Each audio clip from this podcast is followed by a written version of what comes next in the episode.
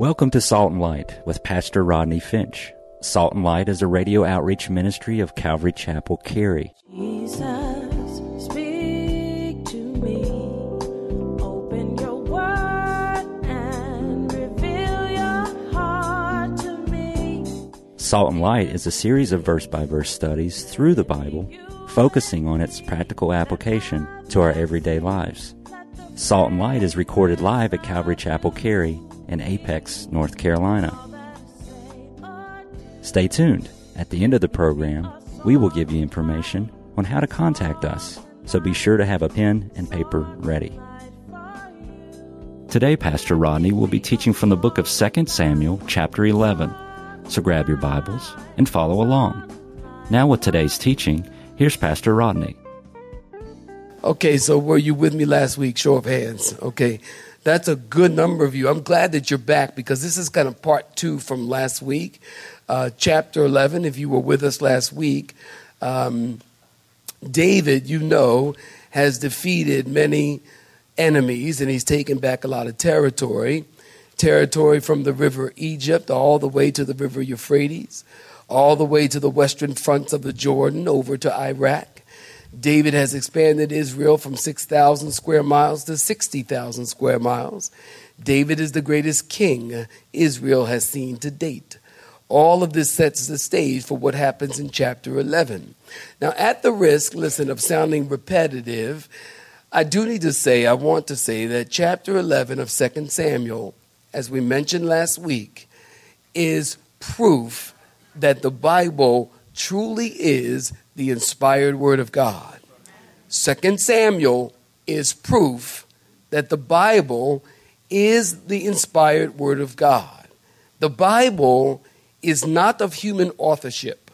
The Bible is not of human origin because no monarch with as much power as David had would ever include chapter 11 in their story.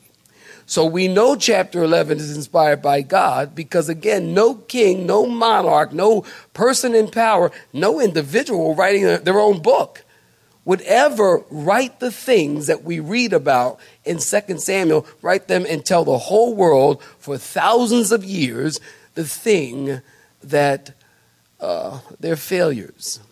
You don't write books and talk about your failures. You write books and talk about your good stuff. You write books and talk about how wonderful you are. But you don't write books to talk about your failure. So we know that the Word of God is inspired because of chapter 11. Chapter 11 details uh, the failures of David. Chapter 11 is the story of David's adultery and lying, and ultimately David's murdering of a woman's husband. But the very fact that this story is recorded again is all, all, evidence that Scripture, all Scripture, the Bible says, is inspired by God because unlike man, God doesn't cover the sins of his people. God doesn't sugarcoat the truth. Somebody say amen. He tells it like it is. Now, last week we looked at verses 1 through 13. If you were with us, you know, look at verse 1 of 2 Samuel chapter 11. Verse 1 tells us it was the spring of the year when the kings go to battle. Now, the spring of the year, if you weren't with us, is uh, probably around March or April. In ancient times, wars were not fought during the winter months or because of bad weather. Wars were fought in the spring and in the summer months. And during the winter months, uh, there was a ceasefire until the spring came around, and then everyone would resume fighting. It's springtime here in chapter 11. And David decided to take a break, to take a rest instead of battling, probably thinking he'll leave that for the young guys. So David stayed in Jerusalem and he sent Joab out to fight. If you were with us, you know that. It's a hot spring evening. No AC in the palace. Verse 2 David got up from his bed. He walked out on his roof, probably stretching, breathing cool air, and something got his attention out of his peripheral on the lower roof. Maybe he saw a nightlight. Maybe he heard the splashing of water. I'm working here, people. Hold on. Maybe he heard the splash in the water. But either way, listen, something gets his attention. And David turns around and he looks. You were with me, weren't you? And he sees a woman taking a bath. The Bible says the woman was very beautiful to behold, in the Hebrew language in the Old Testament. In um, the Greek language, beautiful to behold means she was fine. Write that down. She was fine. That's Rodney 1 1. When David saw her naked body, he lost his mind. He forgot he was a king. He forgot he was a man after God's own heart. Well, look at verse 3 of 2 Samuel chapter 11. He asked about the woman, and he was told that she was the, note this, saints, the daughter of Elam and the wife of Uriah the Hittite. Now, listen, when David heard two words, the daughter of Elam and the wife of Uriah the Hittite, run, Forrest, run. David should have turned away right at that time because Bathsheba is the daughter of Elam. And Elam is one of David's mighty men, who at this time is out on the field fighting. Bathsheba is also the wife of Uriah, who is also one of David's mighty men. So David knows who Bathsheba is, and he still sent for her in verse 4. Go ahead and look at it. David calls for her. She came to him, and he laid with her. We talked about it last week. I don't think Bathsheba was totally innocent here. What woman do you know takes a bath on a porch?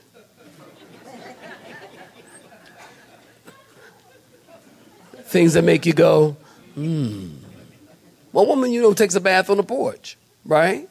And she knew, she had to know that the most powerful man in the known world at that time lived right next door. And note her timing. Maybe David went out every night at the same time for some air. So at just the right time, David takes a stroll to get some air, and Bathsheba decides to take a bath. Now, with that said, listen, I don't think her actions are praiseworthy, and I don't think her actions are blameworthy. I don't think they're praiseworthy and I don't think they're blameworthy because in that culture, when the king summoned you, you had no choice but to come. You couldn't refuse. So I'm not quite sure about Bathsheba, but keep this in mind. None of this would have happened if David had been doing what God called him to do, and that is fight and be a leader. Instead of leading, he was lingering. You got your pen? Instead of leading, he was lingering. Instead of engaging, he was lounging. Instead of battling, he was resting, which gets us in trouble. You know, I thought of this this morning in uh, 1 Corinthians chapter 15 Verse 58. Therefore, my beloved brethren, be steadfast, immovable, always abounding in the work of the Lord, knowing that your labor is not in vain in the Lord. We need to be about our Father's business. David should have been, I'll wait while you clap your hands, because that's, that's true. We need to be about our Father's business. David should have been in the battle. David should have been being steadfast in the work of the Lord. David should have made the decision to guard this moment. I titled this sermon, Guard the Moment, because thinking about this very thing. The Bible, listen, has so much to say about guardianship or guarding oneself. I think of 1 Timothy chapter 6 verse 20. O Timothy, guard what was committed to your trust. 2 Timothy chapter 1 verse 13. Hold fast, Paul says to Timothy, hold fast the pattern of sound words which you heard from me. This word hold fast, leave that verse there for a second, please. This word hold fast means to guard. It implies someone would try and take something from you. In Timothy's case, Paul is talking about the truth of the Word of God. Every pastor, every teacher has been given guardianship over the Word of God. And the idea of guardianship is woven all the way throughout the scripture. The Bible talks about guardianship or guard your eyes. The Bible talks about guarding your feet. The Bible talks about, are you listening? The Bible talks about guarding your lips and guarding your tongue and guarding the words that come out of your mouth. Every Christian should live a guarded and protected life. And I think of Samson. You can't think of an, an unguarded life and not think of Samson. Samson lived a completely unguarded life. Samson, you know the story, don't you? Was born as a result of answered prayer, raised in a godly home. He was stronger than anyone because the Spirit of God was upon him and the anointing of God was upon him. And even though he was anointed by God himself, he didn't put up the necessary safeguards to keep him pure. Well, Judges chapter 14, we learn Samson didn't guard his eyes, remember? And he saw a woman of Timnah, and her name was Delilah. You know that. Delilah means Delilah means to weaken and impoverish. To weaken and impoverish. Samson, by a clue. If you meet a woman, y'all stay with me. If you meet a woman and her name means to weaken and impoverish, what do you think she's going to do? Samson was a he man with a she weakness. You need to write that down. Samson was a he man with a she weakness. You know the story. Delilah entices him to find out how to conquer him, and she asked him. I, I went back over the story, just reading it. Just, it's just good. Even as a Bible teacher, just go back over the story. So today I went back over the entire story, and it's shocking. Delilah asked him three times. She said, Sammy, what do I have to do to get your strength so I can afflict you? Her name means weakened and impoverished. Ah. Judges chapter 16, verse 6. Don't turn there. Just that's your reference. Judges 16, verse 6. She says, What do I have to do to get your strength so I can afflict you? He told her, If you weave seven locks of my hair in a loom, then I will be weak. So she takes a rope and she ties his hands, she ties his hair to a loom, and then Delilah yells out, The Philistines are upon us. And Samson wakes up and just walks away, pulling the whole loom, breaking the tie. I need a DVD. breaking the ties the ties. And Samson, you know, was a Nazarite, and part of the Nazarite vow was that he was not to cut his hair. So Samson fell asleep, and while sleeping, Delilah cuts his hair. For Samson, getting a haircut was going too far. The Philistines captured Samson and deported him to Gaza in shackles. Now, listen disobedience to God, here it is disobedience to God has repercussions. Are you listening to me? Disobedience to God has repercussions. In Samson's case, listen, if you got a pen, I want you to write this down. Please write this down. This is important. In Samson's case, deportation, incarceration, mutilation, and humiliation. Deportation, incarceration, mutilation, and humiliation. Deportation. They took Samson to Gaza. Incarceration, they bound him with shackles. Mutilation, they gouged out his eyes. And humiliation, they sent set him to grinding, and grinding was a job for animals and for slaves. Somebody once said it like this Sin will bind you, sin will blind you, and sin will grind you. Sin will bind you, sin will blind you and sin will grind you. I said last week, sin will take you further than you want to go. You'll stay longer than you want to stay, and you'll pay more than you want to pay. So guard your moment, guard your heart. Proverbs 4 23 through 27. Keep your heart with all diligence, for out of it springs the issues of life. Put away from you a deceitful mouth and put perverse lips far from you. And let your eyes look straight ahead and your eyelids look right before you. Ponder the path of your feet. That means look at what you're doing and where you're going and what are you doing with your life. Ponder the path of your feet and let all your ways be established. And don't turn to the right or to the left. Remove your foot from evil. Proverbs, pardon me, Psalms 143 or 141 3. Psalm 141 3. Set a watch, O Lord, before my mouth and keep the door of my lips. Isn't that a great prayer? Psalm 141, verse 3. Set a watch, O Lord, before my mouth and keep the door of my lips. Samson couldn't conquer the flesh, could conquer the, could conquer the Philistines, but he couldn't conquer his flesh.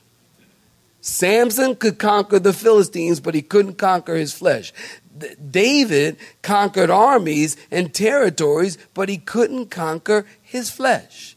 David takes Bathsheba, and the only words recorded for, uh, for Bathsheba in, in, the Bible is she tells David, I'm pregnant. Second Samuel chapter 11, look at verse 6. David tries to think quick, and he begins to hatch a plan. He told Joab to go get Uriah so Uriah could go sleep with his wife, and then he won't be clear. Nobody will be clear who the baby daddy is. In verse 9, Uriah is a man of integrity and character.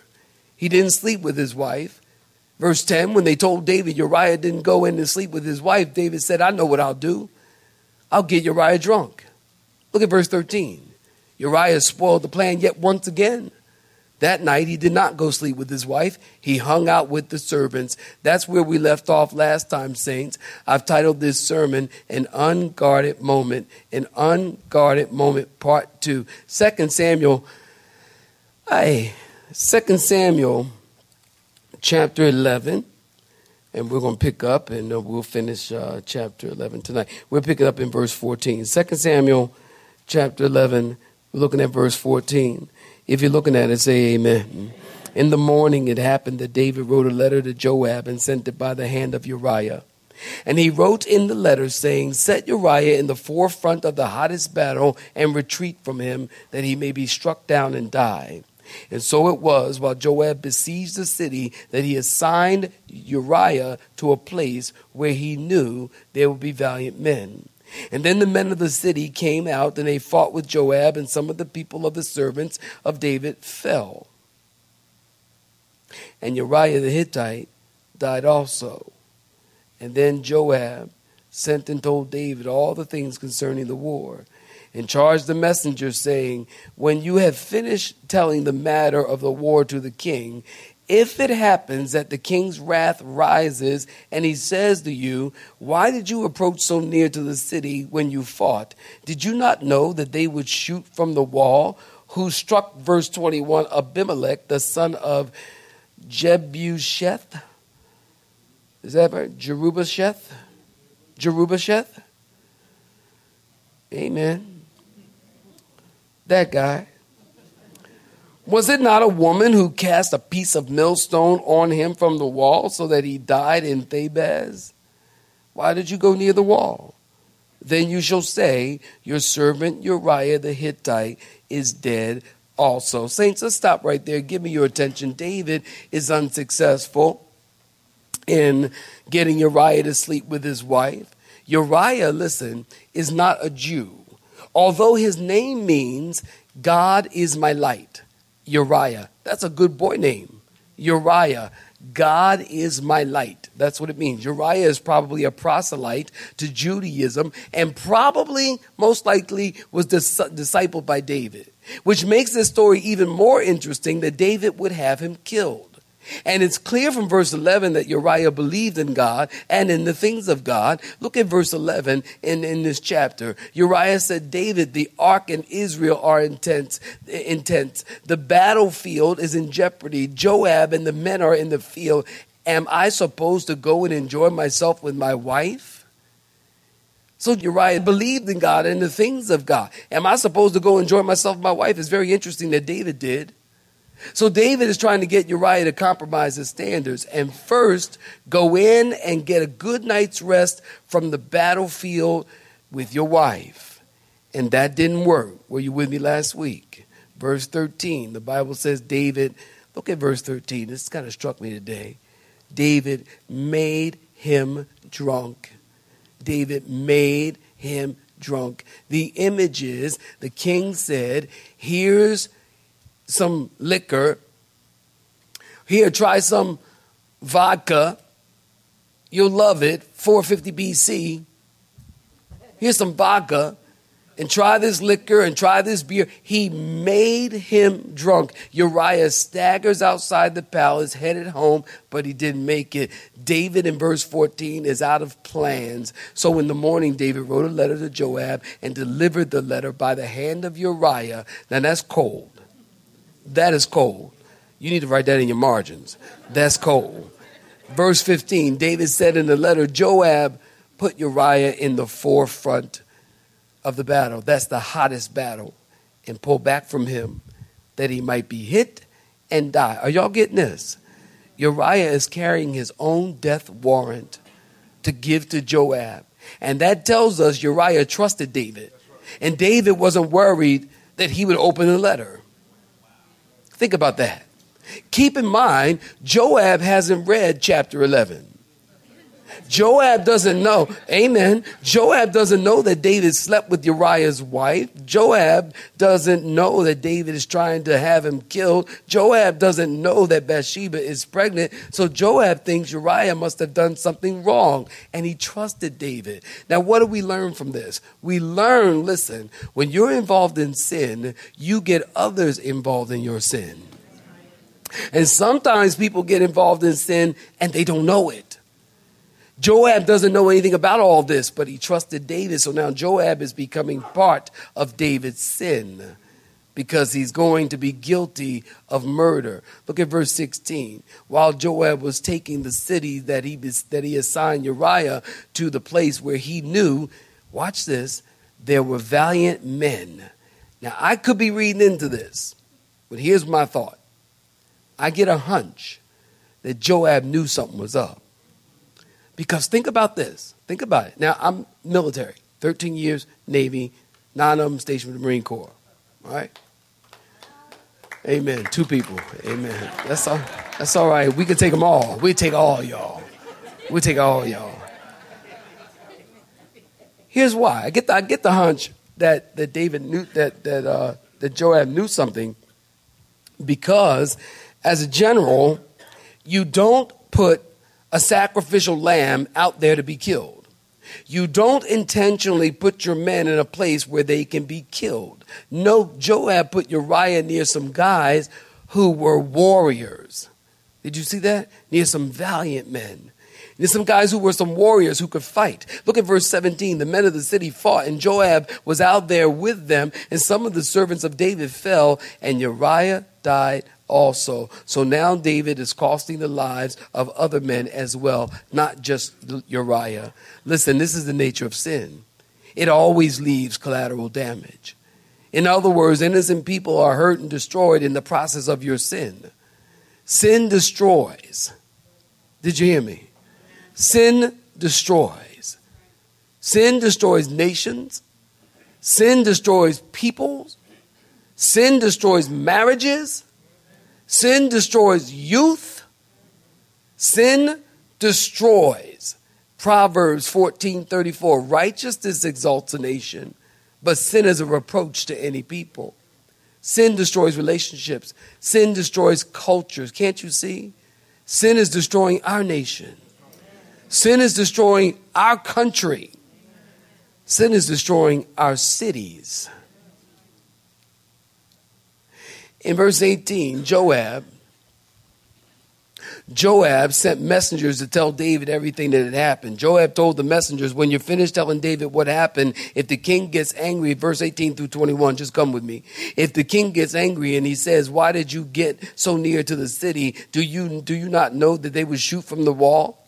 Verse 21, David, listen, is remembering. If you want to write something in your margin, write this Judges 9, 50 through 57. Judges 9, write that right outside of verse 21. Judges 9, 50 through 57. Judges chapter 9, verses 50 through 57, is the story of a man by the name of Abimelech. And Abimelech is on a rampage to destroy anyone that gets in the way. And so he comes to a tower to burn it down. Once you read it in your own time, not now, just listen. So he comes to a tower to burn it down. The people are hiding in there. And there's this one no name woman who sees Abimelech down there and she takes a millstone like a cooking utensil, a 10 by 14, approximately five pounds, and she threw it down on his head, bullseye, hit him in the head, Martha Stewart style.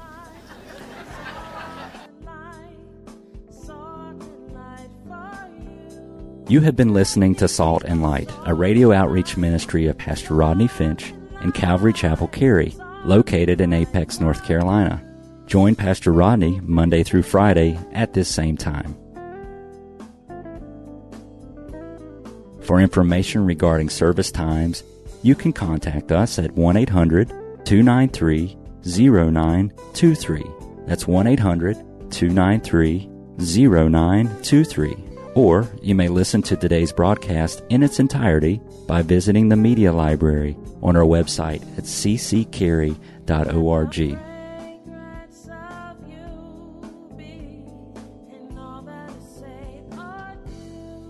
We would like to thank you for tuning in to Salt and Light and pray that you have been blessed.